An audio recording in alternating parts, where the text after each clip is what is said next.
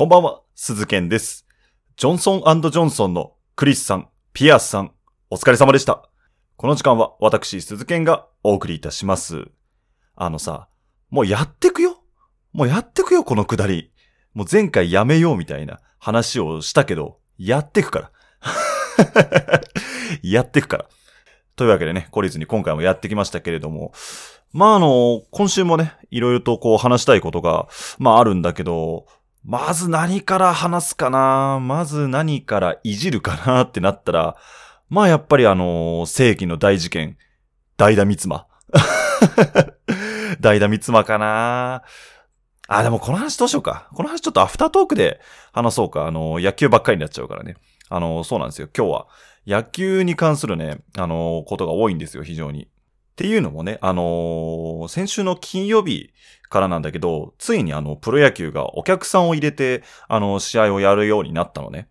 あ、まあ、ずっと3月からさ、あの、無観客試合でずっとやってきて、まあ、いよいよお客さんを入れますと。まあ、ただなんか、5000人までっていう、まあ、上限があるっちゃあるんだけど、まあ、もう3ヶ月ぶりぐらいに、まあ、お客さんを入れてやりますというのがあって、まあ、これが結構野球ファンの間ではね、だいぶでかい、まあ、話なんだけど、あのまあ、この無観客のね、間にもいろいろとこう、球団としても、なるべくこう、お客さんに、ね、まあ、リモートで見てるお客さんに楽しんでもらいたいからって、まあ、いろんな演出があるのよ。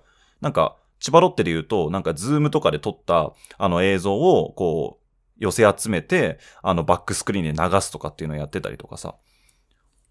まあ、あとは実際に応援歌をこう収録してスピーカーから流すということをやってたりとか、まあするんだけど、そこでさ、一個これすごい奇妙な光景だったのが、あの、ソフトバンクホークス、福岡ソフトバンクホークスっていうチームが、まあいろんな取り組みをやってる中で、あのーラッキーセブンって言って、7回の攻撃の時に、あのーその球団の球団歌を流すっていうのが、まあ普通なのね。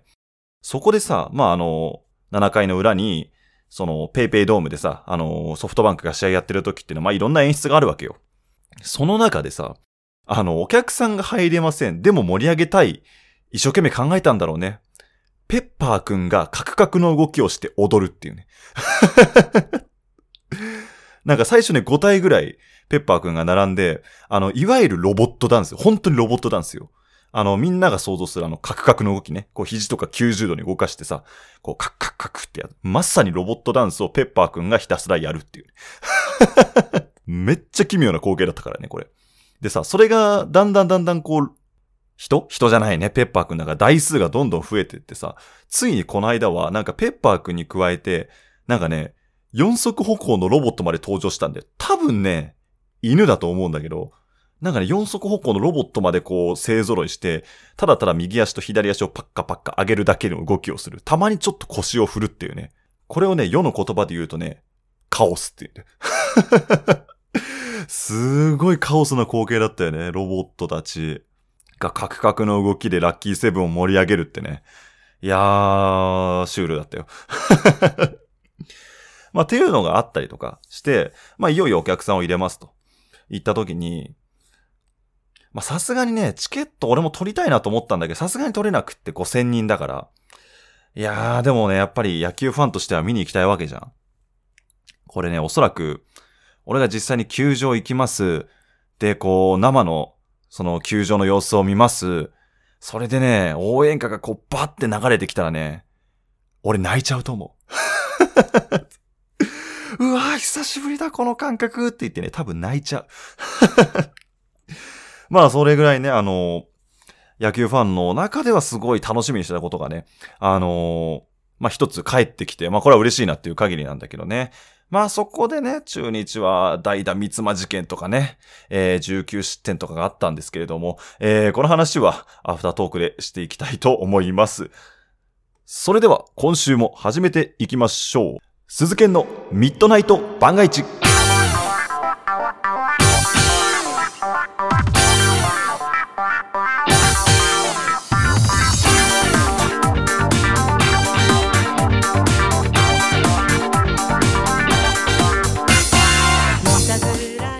改めまして、こんばんは、鈴剣でございます。この時間は鈴剣のミッドナイト番外地をお送りしていきます。まあ、お客さんが入るようになってね、なんか5000人って少ないなと思ってたんだけど、思っている人っているんだよね。なんか、あー、ガラッガラかなと思ったら、そうでもなくて、あ、意外とお客さんいるな、みたいな感じだったんだけどさ。それでね、あの、ツイッター見ててね、一つ面白かったのが、オリックスファンの人かな？が、あの、ツイッター上げてたんだけど、まあ、あのー、お客さん入れる解禁になった試合を見に行って、そのスタンドの写真を撮って、2年前の京セラドーム、あの、コロナとか全くない2年前の京セラドームの写真を撮って、全然お客さんの数変わらねえって嘆きのツイートしてた。まああのオリックスはねちょっとお客さんのね動員数が少ないっていうのがねあの悩みらしくてね。2年前から自主的にソーシャルディスタンス取ってるよとかっていうねちょっとだけ悲しくなる、投稿を見ましたね。まあそんな感じでねこう我慢してたことがちょいちょいあの解禁されてきてね、まあ、ちょっとずつこう世の中戻ってきてるのかなっていう、えー、感じはするけどね。というわけで、えー、今回のメール、コメントテーマはですね、えー、まあ、最近あなたが解禁したこと、えー、こちらで募集をかけたいと思います。えー、メールは僕のツイッターの固定プロフィールにリンク貼ってありますので、そちらから送ってください。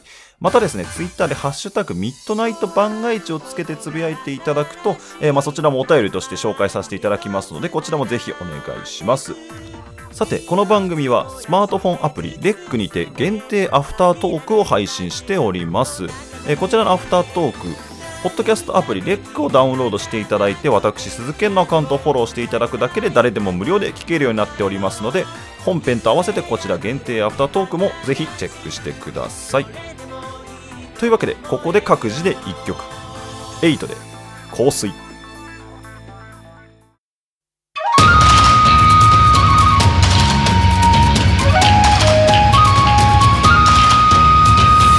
県のミッドナイト番外地。15年前、二人の若者がラジオに興味を持った。そして、今。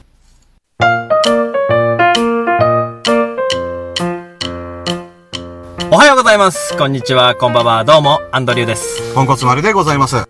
日常で起きた出来事や気になったことに疑問を持ったアンドリューと、それを温かくも厳しく聞いてくれるポンコツ丸の泣きなし、笑いありな家計を楽しめるラジオ。スプーン、ポンコツ丸のアカウントで配信中。いやいや、ポンさん。何ですか、アンドリューさん。スプーンって知ってます？それの CM だよ。晴れるに男で春尾です。毎週土曜日、だいたい夜の10時からオンエア。ライブ版ラジオ、春尾のチルアウト。あなたのベッドタイムをお邪魔しますといったコンセプトで、種類エモい音楽を楽しみながらリスナーさんとワイワイしております。いろんなコーナーもあるので、よかったら聞いてください。それでは、いい夢見ろよ。あばよ。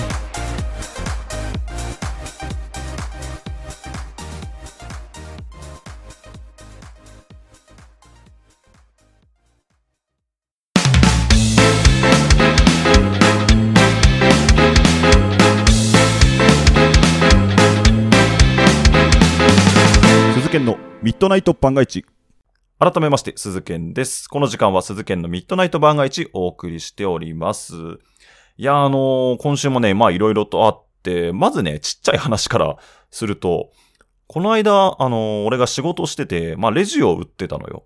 で、おばあちゃん。おばあちゃんのレジを売って、で、まあ全部一通り終わって、で、ありがとうございました。で、次の人どうぞって言って、次の人をこう、レジ打ってたのよ。そしたら、さっき言ったおばあちゃんがちょっと戻ってきたのね。で、まあ、でも、今、別の人を会計してるから、ちょっと構ってられなくって、まあどうしたのかなと思いながら、なんか俺の様子を伺ってんのね。でもなんだろうなと思ったら、おばあちゃんがつかつかって近づいてきて、急に、そのレジを打ってる台のとこになんか物を置いたのよ。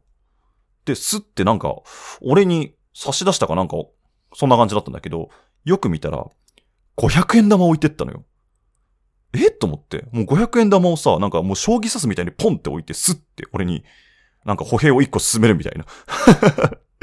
そんな感じで差し出してきて、で、え、え？みたいな。でも俺別の人売ってるからさ、え？ってなって、でもおばあちゃんそれ置いてすぐどっか行っちゃったのね。だからこれが、え、落とし物なのかな？とか。で、別におばあちゃん、あの、お金払ってないわけじゃないから、それでもないしなと思って。でもまあレジ混んでるから、とりあえずその500円玉を別に避けといて、で、店長に、なんか、おばあちゃんが500円置いてったんですけど、って、まあ言ったのね。で、どうやら落とし物でもないし、募金でもなさそうなんですよね、って言ったのよ。これどうしますかって。そしたら、鈴健くん、なんかそのおばあちゃん接客か何かしたって言われて、で、よくよく思い出してみたら、なんかね、全然俺の中で大したことなくって、なんか、おばあちゃんに、そのおばあちゃんに、これどこにありますか？みたいな感じで、まあ商品の場所を聞かれたのね。で、まあそれぐらい、もう働いてるわさ、もう何回も聞かれるものだから、あ、こっちですよって言って、まあおばあちゃんをその売り場案内して、で、まあ軽くね、なんか、これとこれ何が違うの？みたいな感じで、まあ、まあこれこれこういう違いがあるぐらいですかね。そんなに大きな差はないっすよ、みたいな。まあ終わったのよ。だから俺にとっては別に何の大したこともない。なんなら、もう忘れちゃうぐらいの接客なのよ。ここ場所を案内して、まあこれとこれの違いですぐらいだったから。そんなにこう印象に残るようなことも特に特別何かをしたわけじゃないから。そんな感じだったんだけど、そしたら店長が、それに対するお小遣いじゃないって言われて、え、そうなんすかね？って言って、結局その500円はおばあちゃんからの、えーお小遣いということで私の元に入りました。まさかのおばあ、知らないおばあちゃんに、えー500円のお小遣いをいただきましたけれども。まあ、その500円を使って、ちょっと高級な、あの、スーパーのお弁当を買わせていただきました。えーおばあちゃん、ごちそうさまですと。まあ、っていうちょっとちっちゃい話があったのと、あとはね、今週から、あの、実は、あの、アプリゲームの、みんなのゴルフをちょっと始めたのよ。ミンゴルね。っていうのも、まあなんで今更ミンゴルなんだよって話なんだけど、まああの、俺が普段スプーンのね、配信仲間でこう仲良くしてる人たちの間でなぜか今ミンゴルが流行ってんのね。で、まあみんなやってるし、っていうのと、俺そんなにゲームをガンガンにやる人ではないんだけど、で、そんなに得意でもないのね。あのーまあ、前の配信で言ったけどさ、モンハンをやってて、で、メインモンスターに会う前に3回死んじゃうような男だから。そういうアクションゲームとかはまあ苦手なんだけど、まあ、ゴルフゲーム、まあスポーツゲームよ。スポーツのゲームだったらさ、俺まあ野球好きだから、パワープロやったりとか、まああとはサッカーのウィーレでやったりとかさ、してて、まあスポーツゲームは好きだから、まあやってみるかみたいな感じで、ミンゴルを始めたのね。で、まあミンゴルってさ、そのアプリじゃなくてもさ、昔からハードの方で、ずっとある昔からあるゲームじゃん。なんだけど、俺一回もやったことなくって、その、初めてミンゴロやったから、いろいろと、まあ、これ面白いな、いろんな意味で面白いなって、えー思うのがあってさ。まずその、コースよ。ホールがあるわけじゃん。あれがさ、東京のど真ん中にあるって設定なのよ。もう東京ドームの目の前とか、都庁の目の前とか、なんならあの、東京タワーの足元とかさ、すごいとこでやってるわけ。で、まあ、こういう設定がまず面白いなと思って、やったことないから、ミンゴル。まあ、何回か東京タワーの窓に向けてね、ボールぶち込んでやったけどね。まあ、そういうコースがまず面白いなって思ったのとさ、まあもちろん、アプリだからさ、ガチャっていうのがあるわけ。で、まあいろんなこの、なんていうの、ゴルフの、何、クラブだったりとか、あとウェアとか、ウェアの着てるやつね。が、こうたくさんあってさ。で、まあ、初回ログインボーナスで何回かこのガチャ無料券みたいなのがあるから、まあ適当にこう回してたのよ。で、まあそれなりにおしゃれなウェアを手に入れてさ。で、その中でね、まあゴルフクラブのガチャがあるんだけど、それをまあ回したら、多分、レア度的には一番上のレア度のものが当たったのよ。で、お何が当たったんだと思って、こうガチャを、ガチャがこう開くわけじゃん。そしたらさ、ビール瓶が当たったの。え、ちょっと待って待って待って。ゴルフクラブのガチャでビール瓶当たったのよ。これ何と思って。でもちゃんとクラブなのね。要はさ、あの、普通のビール瓶本当にこう、ちびまる子ちゃんのお父さんが飲んでるような、あのビール瓶の飲み口のとこになんか棒がぶっ刺さってて、で、その棒を持って、ビール瓶の瓶の部分で、ボールを打つっていうね。はちゃめちゃでしょ？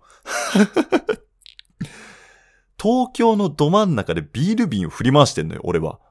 完全に危ない酔っ払いじゃん。で、しかもさ、その、配信仲間の中には、なんか猫の手が当たりましたとか。もう何言ってんのお前みたいな。クラブガチャやって猫の手が当たりましたとかさ。もうわけわかんないこと言ってるわけよ。しまいにはさ、俺がなんかそのオンラインで全然知らない人とやった時なんて、バイクだからね。なぜか、プレイヤーがバイクを握りしめてるの。バイクってあれで本当にあの、ブンブンブンブンってやつね。バイクだけにブンブンレッツゴーのやつね。あのバイクをなんか握りしめて、そのまま撃つっていうね。もうね、世界観がすごすぎてついていけないの。まあそれぐらいさ、なんかもうミンゴルって、えー、こんな感じなんだと思って。まあというのが面白いなと思ったのと、まあその、ある程度ゲームが進んでいくと、その、フレンドで繋がってる人たちと、リアルタイムで対戦ができるっていうモードがあるのよ。で、まあ俺もコツコツ進めてさ、でまあ配信仲間と暇な時にやろうぜみたいな感じでやったのよ。ここがさ、なんか不思議なところでさ、みんなその、そのリスナーの皆さん想像してほしいのが、ゴルフゲームでみんなでやろうって言ったらさ、まあ、なんていうの、順番にショットを打って、で、打ってない人は周りで見ててみたいな、そんな絵を想像するじゃん。なんか、自分のアバターがさ、その今打ってる人のアバターの様子を見てるみたいな、そんな情景を思い浮かべるじゃない。全然違うのよ。これね。じゃあ、まあ、俺ともう一人の人がやるとするじゃん。で、まあ、俺の番が来ますってなって、まあ、普通に打つじゃん。で、そしたらさ、次相手の番が来ると思うじゃん。来ないのよ。で、これ、え？って思って、え、な、なにこれ？みたいな。また俺の番じゃん？みたいな。なんかずっと俺のターンになってんのよ。で、これなんだと思ったら、これ、それぞれが勝手にホールを進めて、それぞれが終わったらスコアを見合ってどっちが勝ったか競いましょうみたいな。全然みんなでゴルフじゃないのよ。それぞれが勝手にやれなの。だから、何？そのせっかくさ、あのーおしゃれなウェアをゲットしたぜ見てもらいたい見えないのよ。なんか変なクラブ手に入れたぜ見てみてよ見れないのよ。全然みんなでゴルフじゃないのよ。ただね、これ一つ面白いのが、その相手のアバターとかは俺の画面上にはいないんだけど、で、俺が打とうとした時に、なんか、ピューンって、なんか流れ星じゃないんだけど、なんか、地上からこう空に向かってピューンってなんか飛んでったのよ。で、それなんだと思ったら、なんかね、よくよく見てみると、なんかちっちゃい白いものと、相手の名前が飛んでってんのよ。これ何かっていうとさ、その、相手のアバターとか、そういったものはこちら側から見えないんだけど、相手が打ったボールだけはなぜか見えるのね。なぜかショットだけ見えて、だから、俺が打とうとするとちょいちょい横からなんか相手が打ったボールが飛んでくるのよ。これなんだよこのシステムと思って。じゃあいらないじゃん。それだけならいらないよと思って。でまあ、全然みんなでゴルフじゃないんだよね。何回も言うけど。なんかそのよくわかんない絵ばっかりでね、まあ対戦してたんだけどね。で、あのさっきさ、若干ディスったあのビール瓶、思ったより強かったのが、まあその対戦してて、その一緒にやってたやつが、そんなにまだゲームが進んでなくって、俺の方が進んでるから、その、俺が普段ゲームで使ってるクラブとかでやっちゃうと、めちゃめちゃ差がついちゃって面白くないからって言って、じゃあ俺、ちょっとレベル落としてやるよって言って、そのビール瓶でやったのね。で、じゃあもう一回やろうって言って、ラウンド回ったんだけど、で、まあ普段使ってるやつじゃないから、ビール瓶でやってるからさ、ちょっとまあ、まあいまいちかな、みたいな。ちょっとこれさすがに負けたかもなと思って、で、まあそのホール終えて、で、まあ、最終的にこう相手とスコアをこう見比べるんだけど、結果ね、トリプルスコアで勝った。ビール瓶がね、恐ろしいほど意外と強かったっていうのがね、あの、ミンゴルで一番面白かったハイライトでございます。鈴研のミッドナイト番外地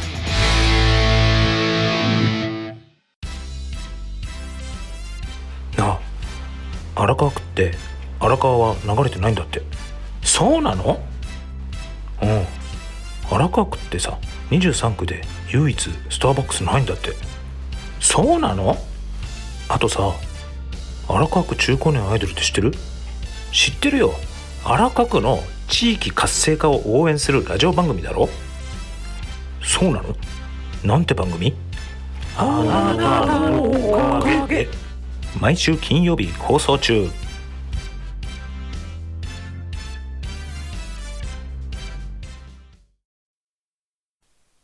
秘境と言われる陰キャ帝国の中でもさらに奥地の引きこもりという森で幼少期を過ごし、その後コミュ障で最終的にコミュ障大臣を歴任。ところが何を思ったのか突如陽キャの光を夢見て、アングラ海溝をくぐり抜け、このスプーン界に浮上。大体2日に1回基本5分以内の短尺雑談キャストを上げている変態。それが、ドムハズです。スプーン、アップルポッドキャストをはじめ8アプリケーションで放送中鈴研のミッドナイト番外地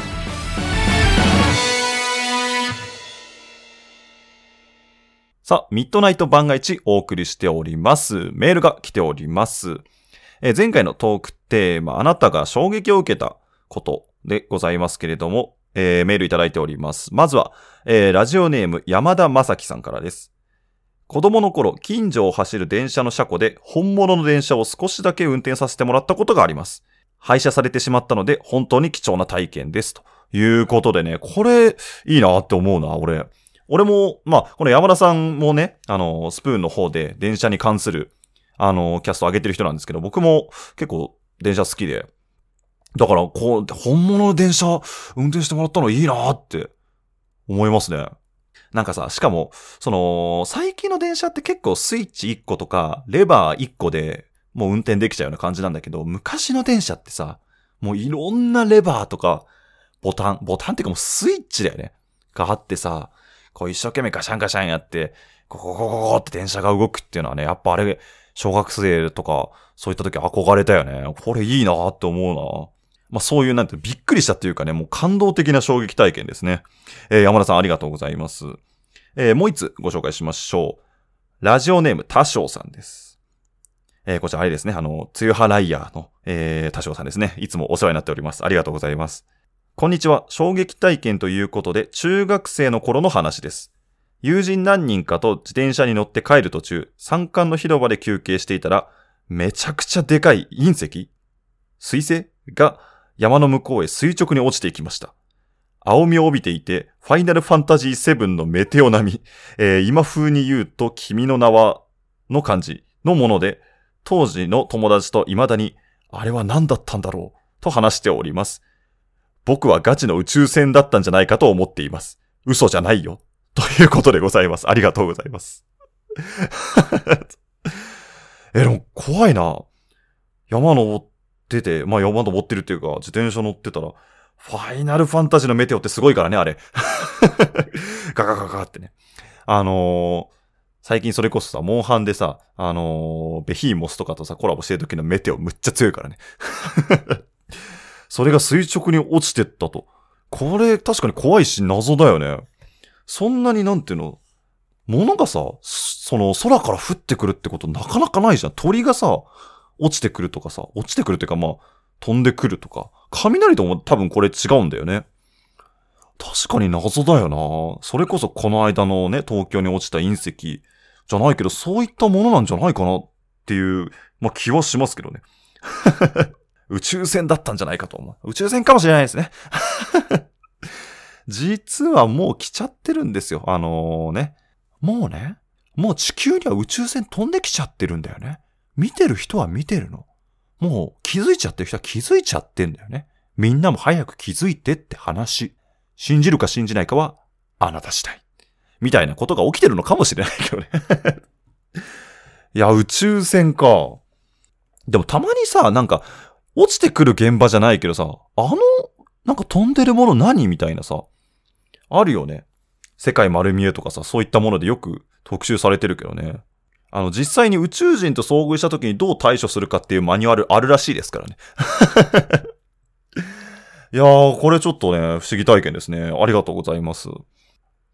あとね、あの、全然余談なんだけど、あの、原子の無駄遣い聞いている人に向けて言うと、スイカバーの棒は結構美味しかったです。あの、舌触りも良くてね、あの、コウスケさんが言ってることがすごいよくわかりました。ありがとうございます。えー引き続き皆様からのメールお待ちしております。メールは僕のツイッターの固定プロフィールリンク貼ってありますので、そちらから送ってください。僕のツイッターの ID、鈴剣アンダーバー AM、suzuken アンダーバー AM でございます。メールお待ちしております。鈴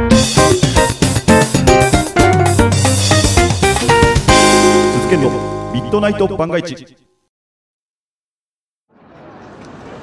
原子の無駄遣い。え？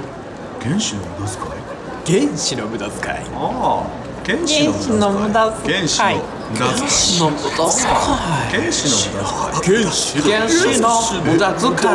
原子の無駄遣い。原子の無駄遣い。ミッドナイト漫才地違う。ミッドナイト万歳地違うミッドナイト木材地。全然違う。じゃあ一体何なんだよ。言ってみろよ。ミッドナイト番外地。鈴研の。ミッドナイト番外地。それでは行きます。ボイス大喜利。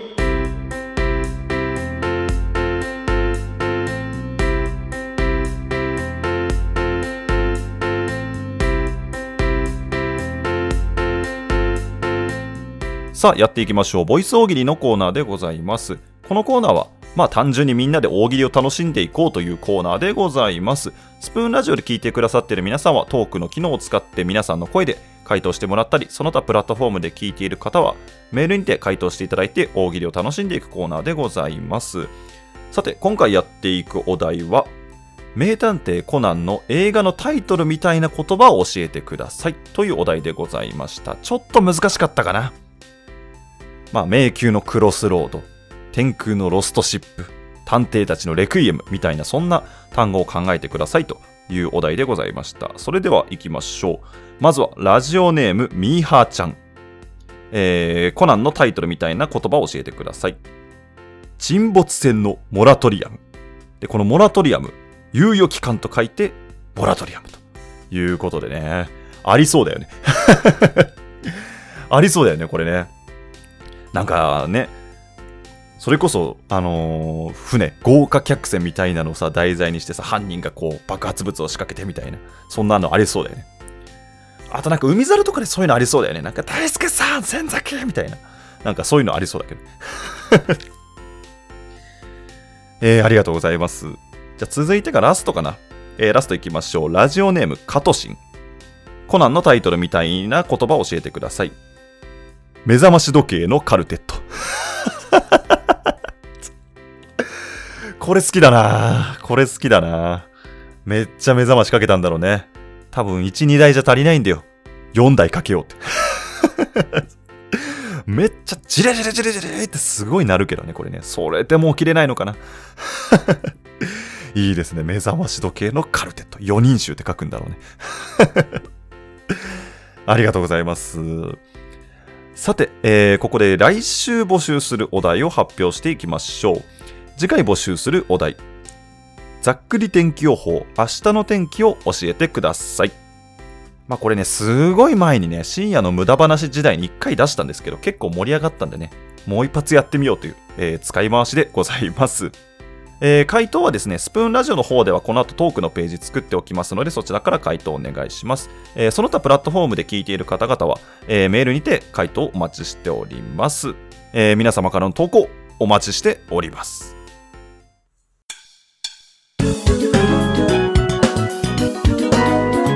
鈴研のミッドナイト番外地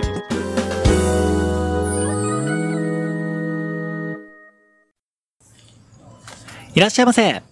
あ、達也、仕事お疲れ様。うん。あ、そういえば達也さ、今日時間ある？うん。なんで？今さ、スプーンっていうラジオ配信アプリにハマっててさ、その中の DJ 空き缶ってやつがなんかツボなんだよね。へえ。よかったらさ、騙されたと思って達也も聞いてみてよ。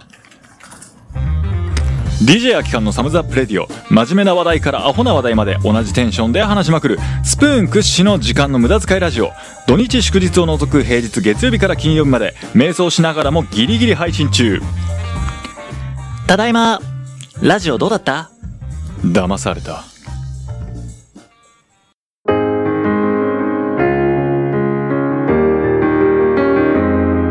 鈴研のミッドナイト番外地